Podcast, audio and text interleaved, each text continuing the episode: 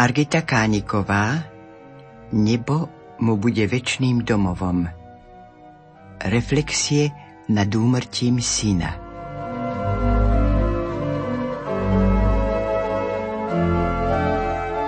Venovanie Túto knižku venujem všetkým matkám, ktoré stratili svoje dieťa.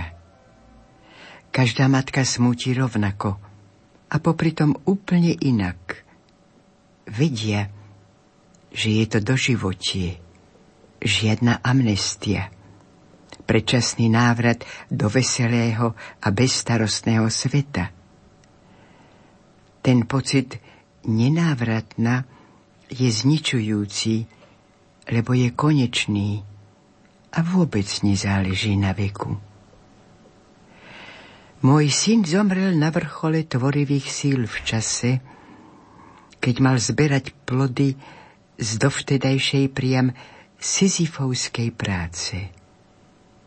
Sial ju veľmi ťažko, únavne a s húževnatosťou zdedenou po svojich predkoch milujúcich pôdu, ktorí vedeli, že chlieb sa dorába v pote tváre. Ľudia ho milovali a on miloval ich. Od útlej mladosti išiel za svojim cieľom a nič mu nebolo prekážkou. Na svoj vrchol kráčal ako Sisyfos s jeho chytrosťou a bystrosťou, ale chýbala mu úskočnosť, ktorou by lstivo oklamal chmúrného boha smrti, Thanata. 49 rokov vytrvalo tlačil na pomyselný vrchol svoj balvan cieľov, predsavzatí, aby za krátke štyri dni poudieraný hroznou chorobou padol až na dno priepasti, odkiaľ už niet úniku. Prepáč mi, že som ťa vtedy nedržala za ruku.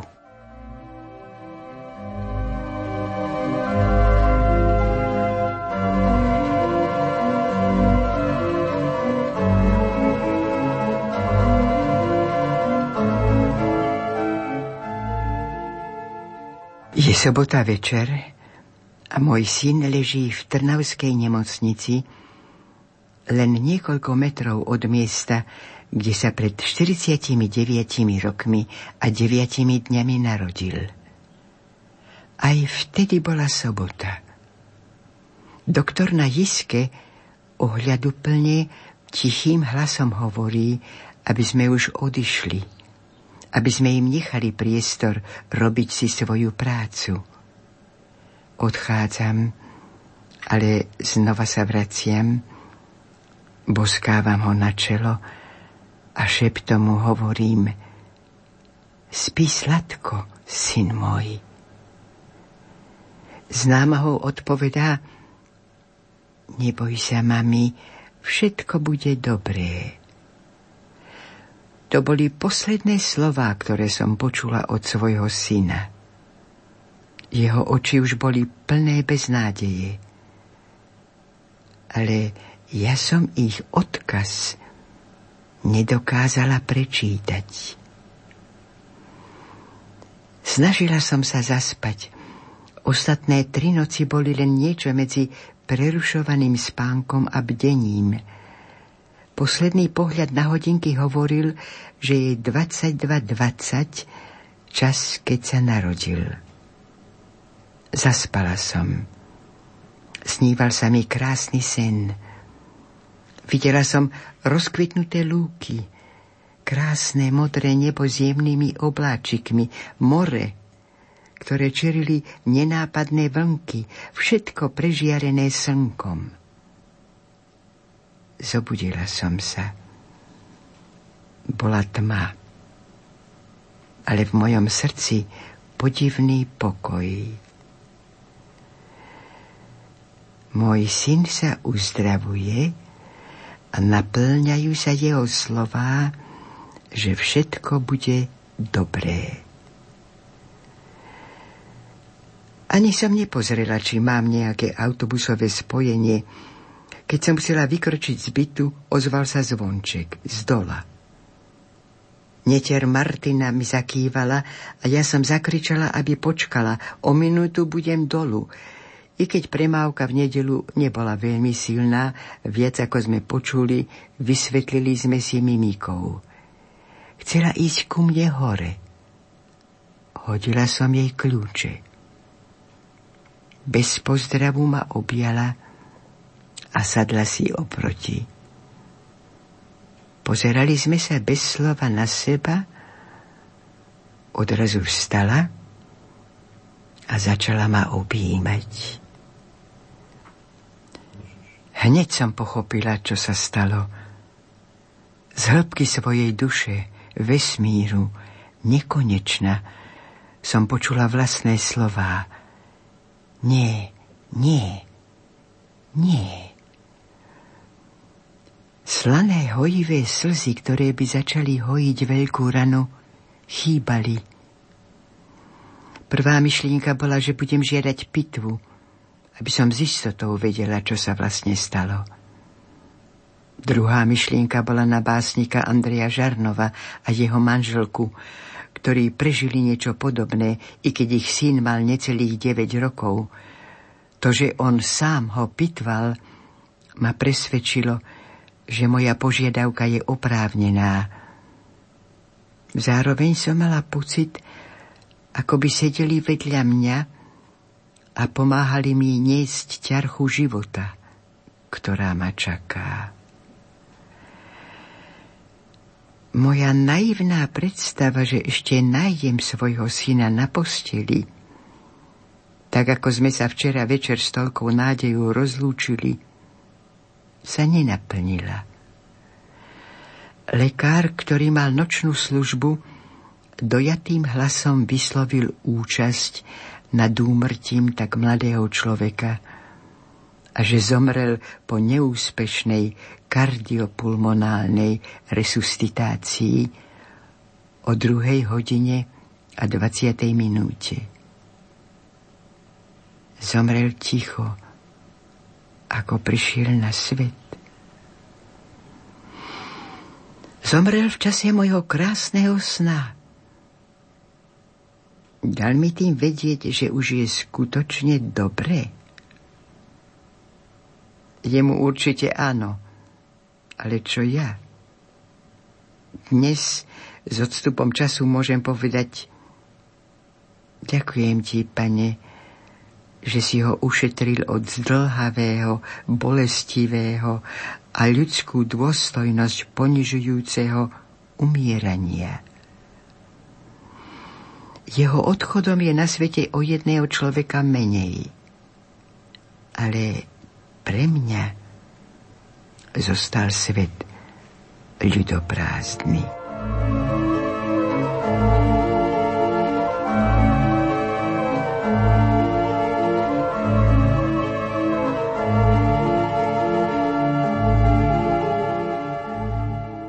Otec Dana Poturnaja lietal na vetroni na zväzarmovskom letisku v Boleráze nedaleko Trnavy. Zväzarm, teda Zväz pre spoluprácu s armádou, bol založený 4. novembra 1951 na podporu komunistických ideí, ale prispel k rozvoju mnohých záujmových činností, medzi ktorými bolo aj amatérske letectvo. Mnohí budúci piloti urobili prvé kroky, vlastne lety práve na zväzarmovských letiskách. Zobral chlapcov na letisko, slúbil im, že na budúce ich aj na nejakom lietadle prevezie. Letisko chlapcov na prvý pohľad očarilo. Lenže na budúce sa nekonalo, Vetron so Štefanom Poturnajom havaroval a on to neprežil. Otcova smrť Dana veľmi zasiahla, uzavrel sa do seba a komunikoval len s Ivom. Dlhé hodiny boli zavretí v jeho izbe a neviem, o čom sa rozprávali. Keď pani Poturnajová so svojím synom chcela hovoriť aspoň telefonicky, zaklopala som, ale dôrazný hlas mojho syna teraz nie, ma odradil. Utešovala som Danovú matku, ak sa to vôbec dá, a povedala som, že keď si to bude Dano prijať, môže u nás aj spať. Neskôr sa obaja rozhodli, že chcú byť členmi zväzarmu a každú sobotu a nedeľu tráviť na letisku v Boleráze. To sa nám samozrejme nemohlo páčiť, ale nemala som odvahu pani Poturnajovej povedať, že časom ich to prejde. Jedno podobné proroctvo mi už nevyšlo. Keď sa jej syn vyhrážal samovraždou, povolila. Nakoniec, i keď s nevôľou, som synovú prihlášku podpísala aj ja. Komu sa lietanie po prvom štarte zapáči, stane sa mu životným osudom. Stane sa drogou, na ktorú nie je liek je nevyliečiteľne chorý. Začínal ako každý na vetroni oprávnenie lietať získal ako 14-ročný. Chcel získať strieborné C FAI Medzinárodnej leteckej federácie. Podmienkou bol nepretržitý let trvajúci 5 hodín preletieť 50 kilometrov s prevýšením 1000 metrov. K získaniu C mu chýbalo niekoľko metrov alebo minút, Ostatné požiadavky dodržal. O lete sa robia dôsledné zápisy. Pýtalo som sa ho, či mu nemohli tých niekoľko minút odpustiť. Praj aj to sa stáva, ale ako by sa naň mohol pozerať, keby ho získal pod vodom. Budúci piloti by mali absolvovať aj niekoľko zoskokov padákom. Jeho heslom však bolo, neviem, či to bola jeho myšlienka, alebo si ju osvojil, že pilot z lietadla neskáče, Pilot za každých podmienok pristáva. Ivovým veľkým cieľom bolo lietať na motorovom lietadle. V roku 1988 absolvoval motorové lietanie, ktoré úspešne ukončil pilotnými skúškami pred Slovenskou leteckou inšpekciou. O rok neskôr získal aj preukaz obchodného pilota a zároveň aj anglickú doložku ako medzinárodný komerčný pilot. Jeho budúcnosť sa javila v tých najrúžovejších farbách. Obdivoval hlavne Dušana Gemerského, ktorý na letisku pracoval ako krajský rádiotechnik, ale už lietal aj v Slovére. I keď Dušan bol o 10 rokov starší, boli priateľmi. Tak ako on chcel lietať v Slovére. Ale prišiel 27. jún 1983, keď pri zaisťovaní prevleku svojich priateľov zo Spiskej Novej Vsi, ktorí sa neúspešne pokúšali o 500-kilometrový prelet, Dušan zahynul na lietadle Bohatier C-205 v horách Veľkej Fatry. V tú noc zo soboty na nedeľu nikto z bolerárskeho aeroklubu nespal. Mladí chlapci boli neraz u nás, hlavne pri oslavách, dlho do noci. V tú noc však čakali na prevoz do Ružomberka a následné hľadanie svojho priateľa. 28-ročného Dušana našli už mŕtvého. Zanechal manželku Ľubku, trojročného a trojmesačného syna. Dušan, ktorý mu slúbil, že keď získa pilotný preukaz, urobí všetko, aby spolu lietali v Slovére, bol mŕtvy a prišiel rok 1989, ktorý do letectva nezavial priaznivé vetry. Zväzarm zrušili, neskôr aj Slovér, Výcvik na motorové a bezmotorové lietanie sa stal výsadou nie talentovaných, ale bohatých uchádzačov o lietanie. Mnohí slovenskí piloti pracovali doma manuálne, v cudzine, keď dokázali svoje prednosti, aj ako kapitáni lietadla. Môj syn na jeseň roku 1991 s manželkou odišiel do Austrálie.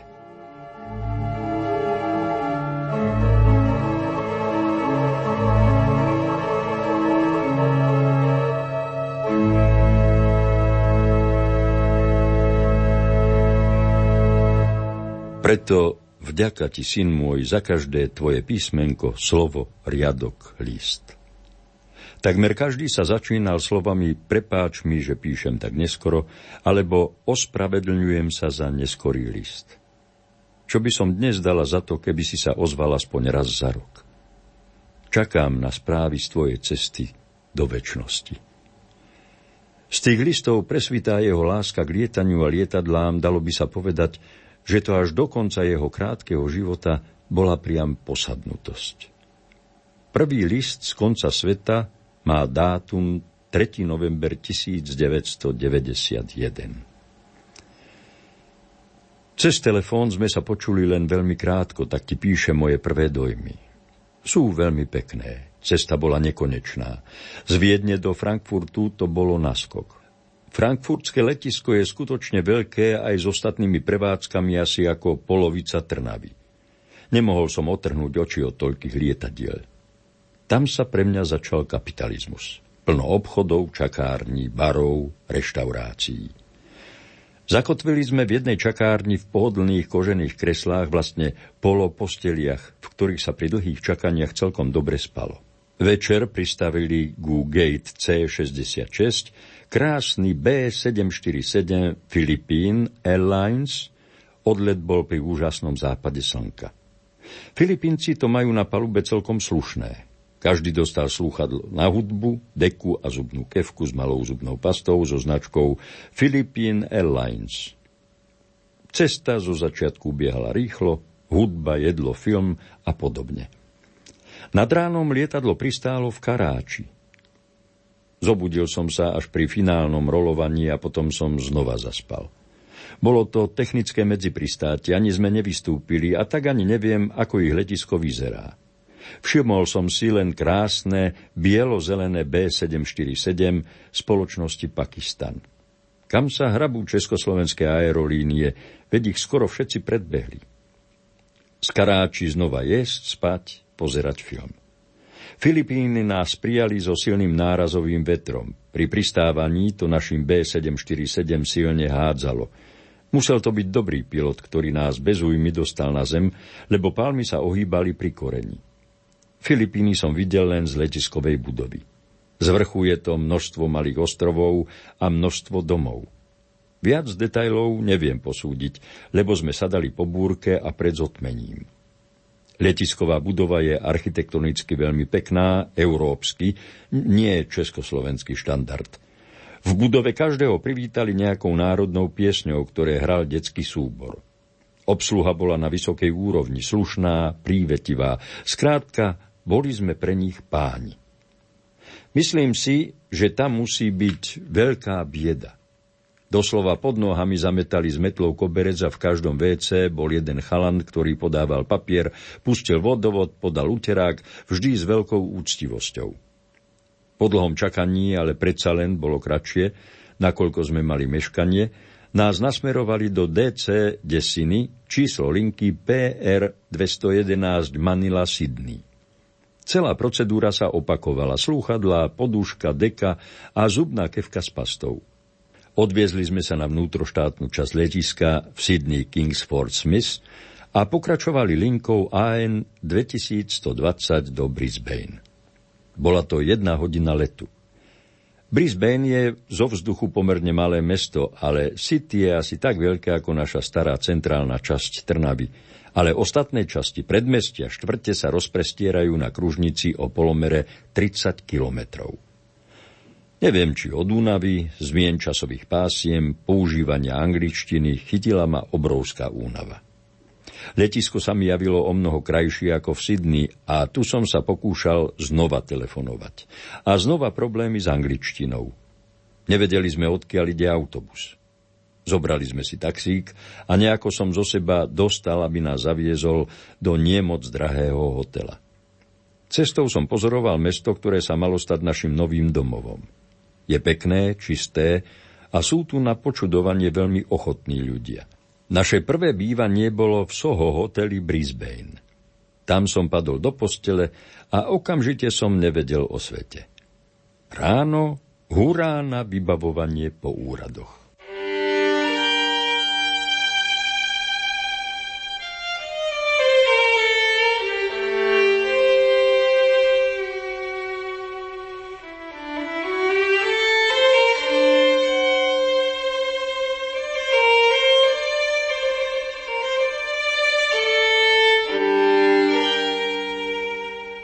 Máme jednoizbový byt, čo v Austrálii znamená jedna izba plus obývačka s kuchynským kútom, veľkou chladničkou a kúpeľňou. Byt je zariadený jednoducho, sedacia súprava so zabudovanou skriňou, postele, nočné stolíky a podobne. Nájomné je 108 austrálskych dolárov za týždeň a podporu dostávame dvojtýždenne 503 dolárov. Žijeme skromne, uvidíme, či nám nezačnú stúpať náklady.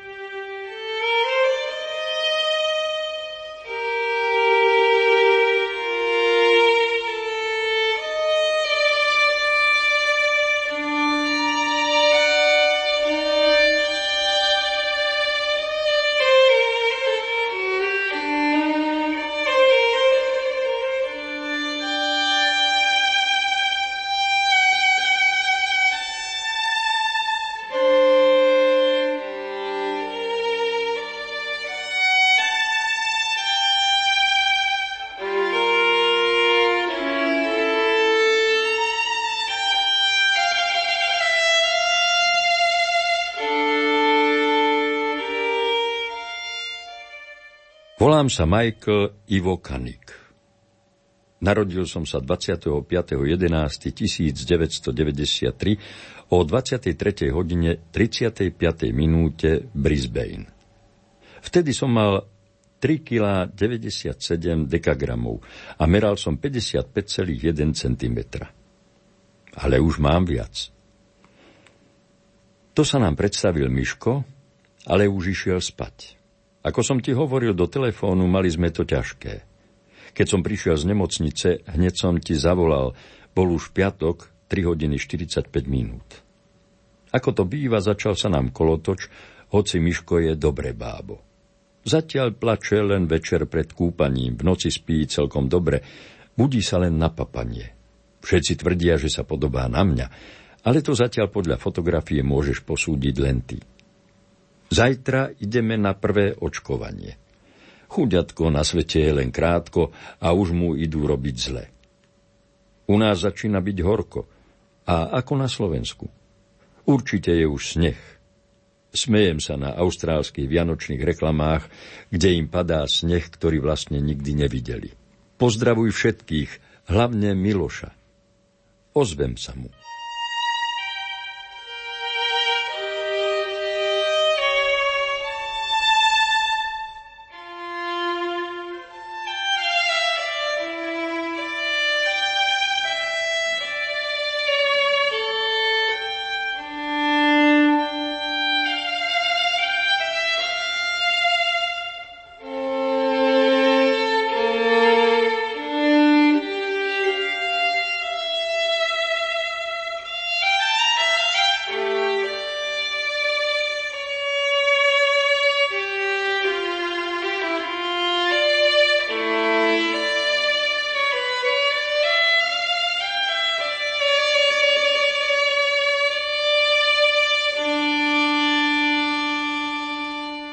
Novembrový list. V práci to vyzerá dobre. Skončil som základnú distribúciu a momentálne som dva týždne na školení, čiže je to pre mňa malé povýšenie. Na kurze to ide pomerne dobre, čo sa týka angličtiny. Ostatné je hračka. Miško má novú zábavu. Učí sa. Zoberie knižky, ktoré si mu poslala, sadne si na šerblík a učí sa. On nečíta, nepozerá obrázky, ale učí sa. Som zvedavý, dokedy mu to vydrží.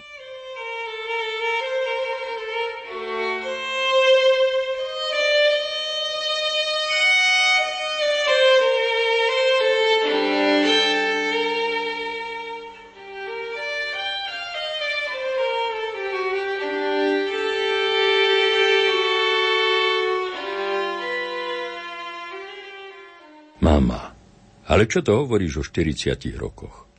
Ja som stále ten 18-ročný mladík, ktorý uteká o 8 hodine a 10 minútach na autobus do Klčovian, lebo zaspal. Možno bude dnes aj lietať a nie sedieť na veži, a keď nie, tak zajtra určite. Tak zabudni na 40 o tom nechcem ani počuť. Čo som nejaký dôchodca? Čiže zo slušnosti sa už nebudeme baviť o rokoch, jasné?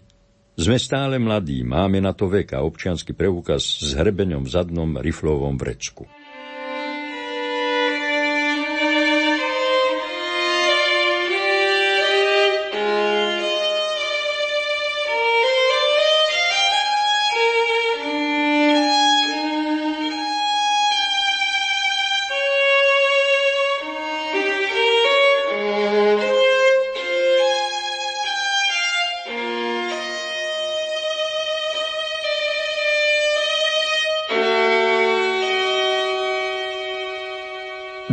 Blížil sa čas Trnavských dní roku 2014. A preto sa Ivo v kaviarni na námestí stretol s moderátorom Petrom Cagalom.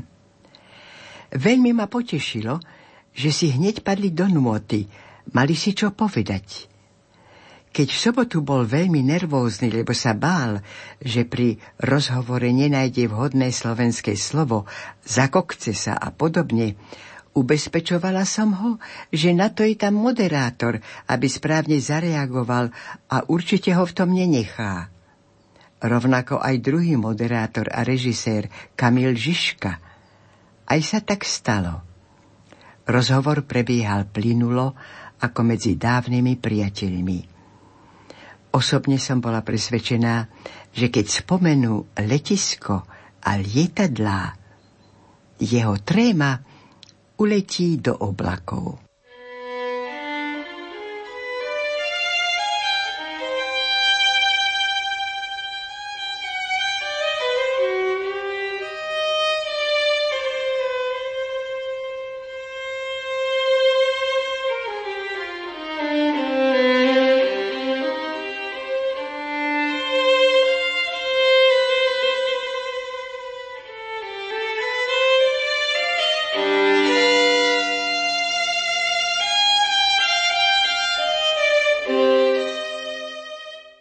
Zostával pre môjho syna najdôležitejší cieľ – Paríž. Zdalo sa, že jeho naplneniu už nič nechýba. A zrazu francúzske aerolínie vyhlásili štrajk.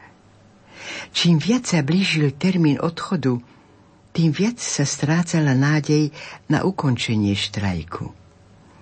Ivo bol veľmi nešťastný a povedal, že do Paríža pôjdeme, keby bolo treba aj peši. Už zisťoval vlak, ale aj nejakú inú leteckú spoločnosť, lebo zatiaľ pozemný personál neštrajkoval. Nakoniec získal náhradné letenky na ten istý termín od Austrian Airways.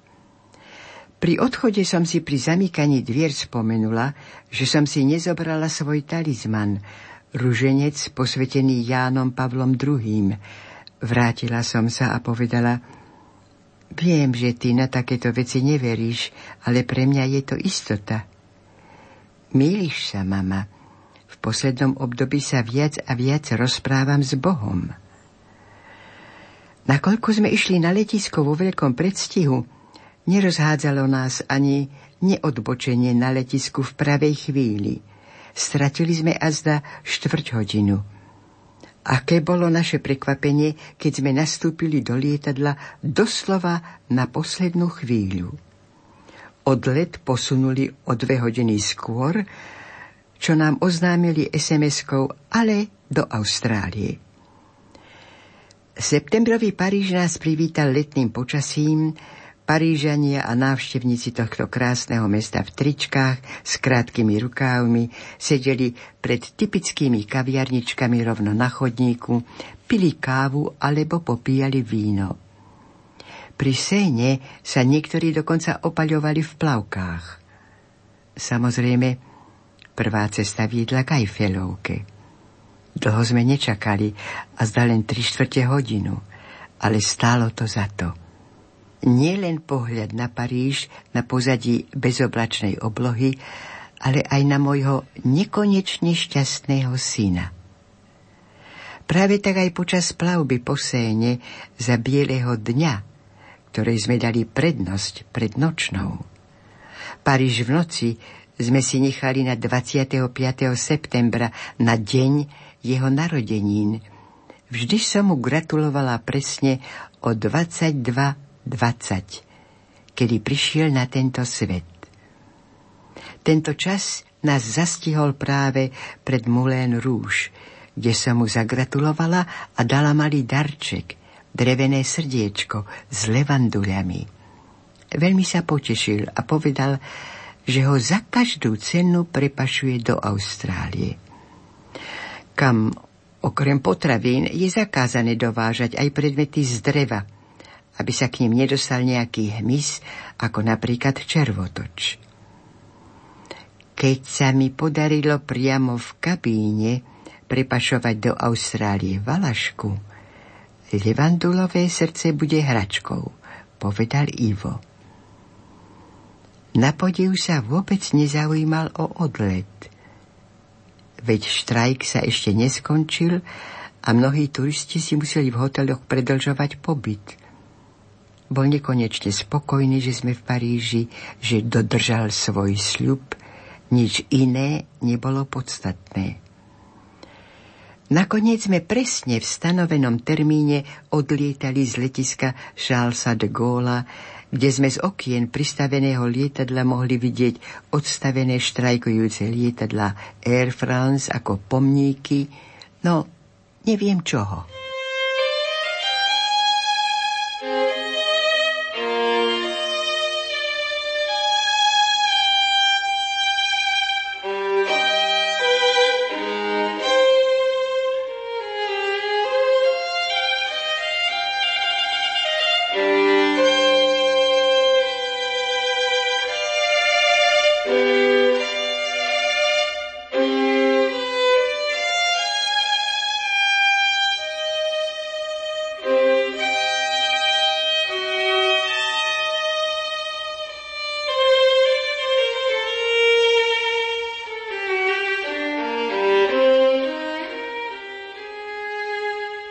Do rozlúčky zostalo len pár dní.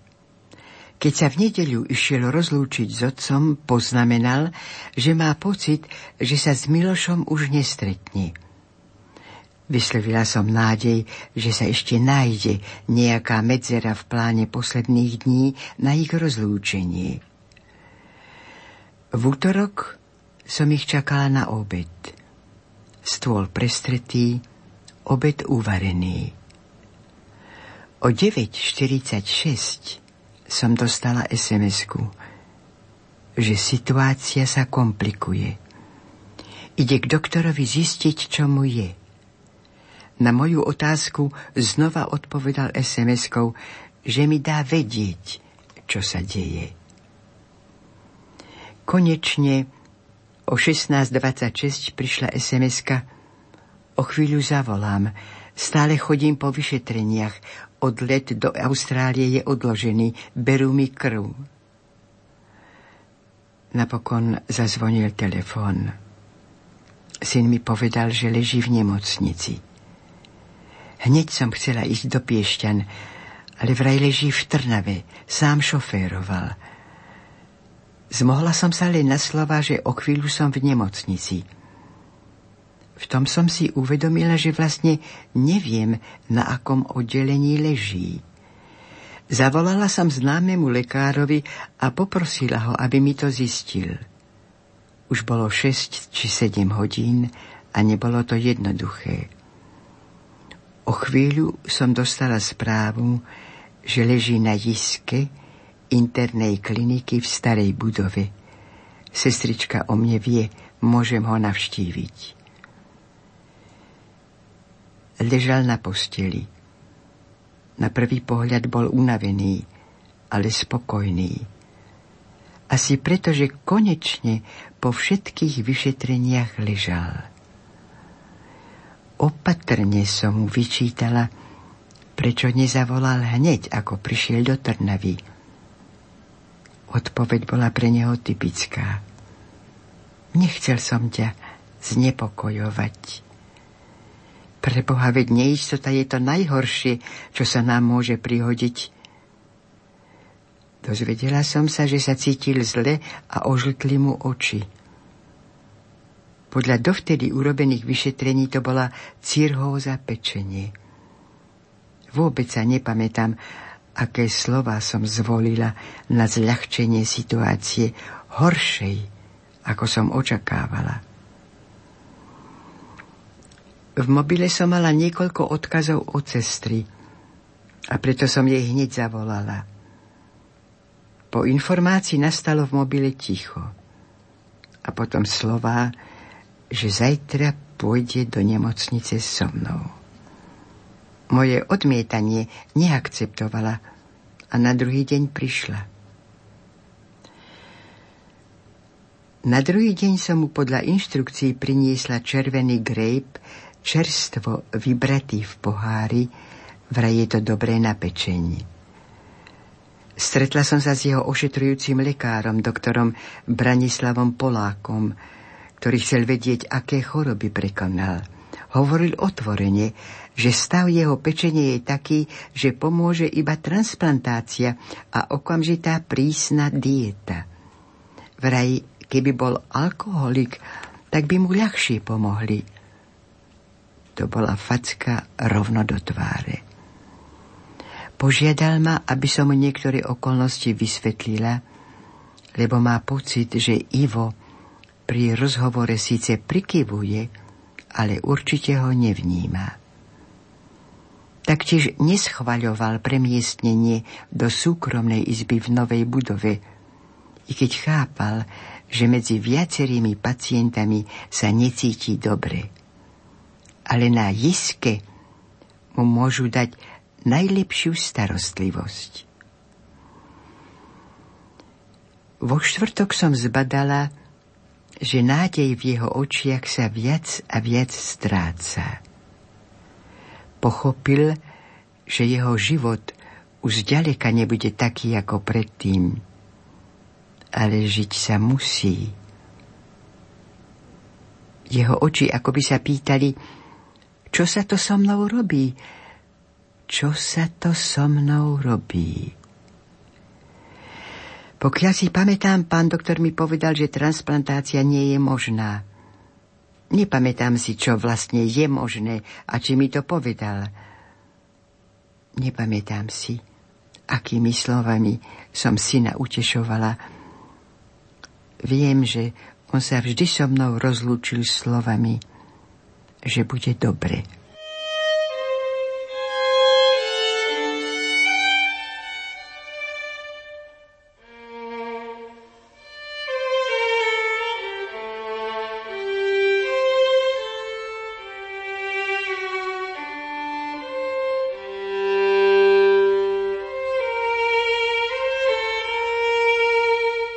piatok mi doktor hovoril o rôznych konzultáciách. Dokonca sa pokúšali spojiť s lekármi v Austrálii, ale nikoho nezastihli, lebo vzhľadom na štátny sviatok mali predlžený víkend. Znova apeloval, že sa musí vrátiť na Jisku, kde mu môžu viac pomôcť. Pýtala som sa, ako je možné, že mladý človek plný síl a plánov do budúcnosti behom pár dní leží na nemocničnej posteli a s takou hroznou diagnózou. A to som tú pravú ešte nepoznala. Vraj je to nezvyklé, ale stáva sa to. Neskôr mnohí moji známi lekári tvrdili to isté. Niektorí povedali doslova, čo som si aj ja myslela, že to vari ani nie je možné. Jeden dokonca povedal, že iba ak by ho niekto počaroval. Vstúpila som do výťahu, ktorý zastal niekde medzi prvým a druhým poschodím. Zvonila som, búchala, kričala, ale nikto neprišiel na pomoc. Sadla som si do kúta výťahu Hlava bola prázdna, bez akýchkoľvek myšlienok a zrazu sa výťah pohol hore na tretie poschodie. V súkromnej izbe bolo viac cudzích ľudí, ktorí pomáhali pri prevoze späť na jízku. Tentokrát už nie na vozíčku, ale prekladali ho na postiel, ktorá sa dá zasunúť do sanitky, hoci to bolo len cez ulicu. Pri prekladaní skríkol od bolesti. V duchu som hovorila, Pane Bože, ale že by to mohol byť už skoro koniec, som si ani na sekundu nepripúšťala. Pán doktor Polák bol spokojný s prevozom, lebo pomáhať mu môžu len na jiske. Nevedela som, že ty myslí len zmierňovanie bolestí, Zároveň mi povedal, že transplantácia neprichádza do úvahy, ale o ďalšej liečbe sme nehovorili. Alebo som jeho slova nevnímala. On už videl výsledky popoludnejších vyšetrení. Nebola to len cirhóza pečenie, ale metastázy z hubnej choroby už zasiahli obe strany plúc konečná diagnóza bola novozistená cirhóza pečene, nejasnej etiológie, metastázy do plúc, oboj strane, do nadobličiek, do sleziny a akcesórnej sleziny, do kostnej drene a do plúcnych hýlových úzlín vľavo. Pane Bože, prečo?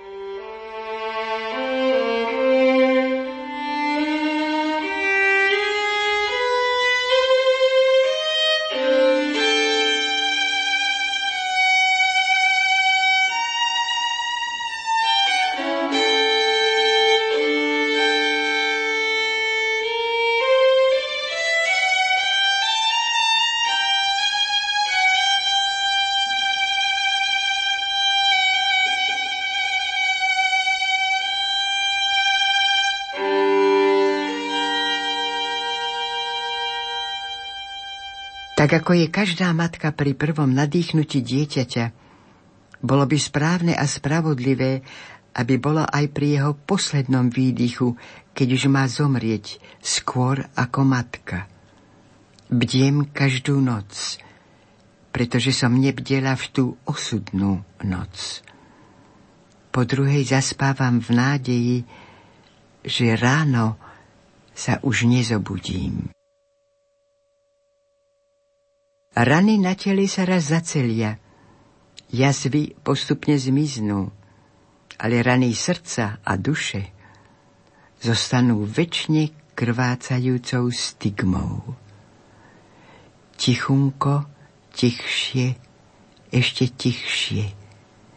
Priložte ruku k rane, Kriste, Pane.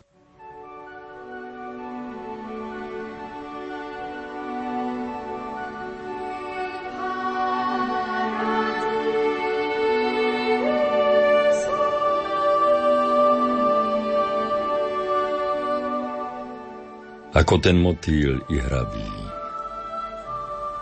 ako ten kvietok voňavý, ako ten motýl na kvete, také je šťastie vo svete.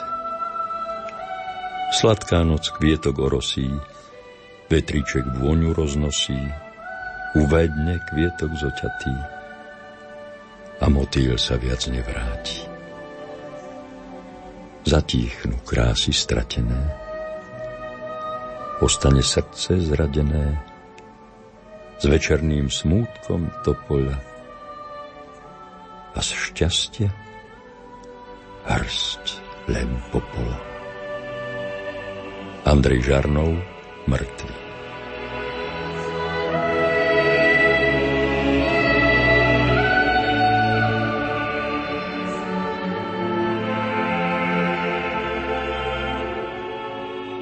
V dnešnej sviatočnej relácii účinkoval Jozef Šimonovič, hudobná spolupráca Diana Rauchová, zvukový majster Matúš Brilla a lúči sa s vami Hilda Michalíková.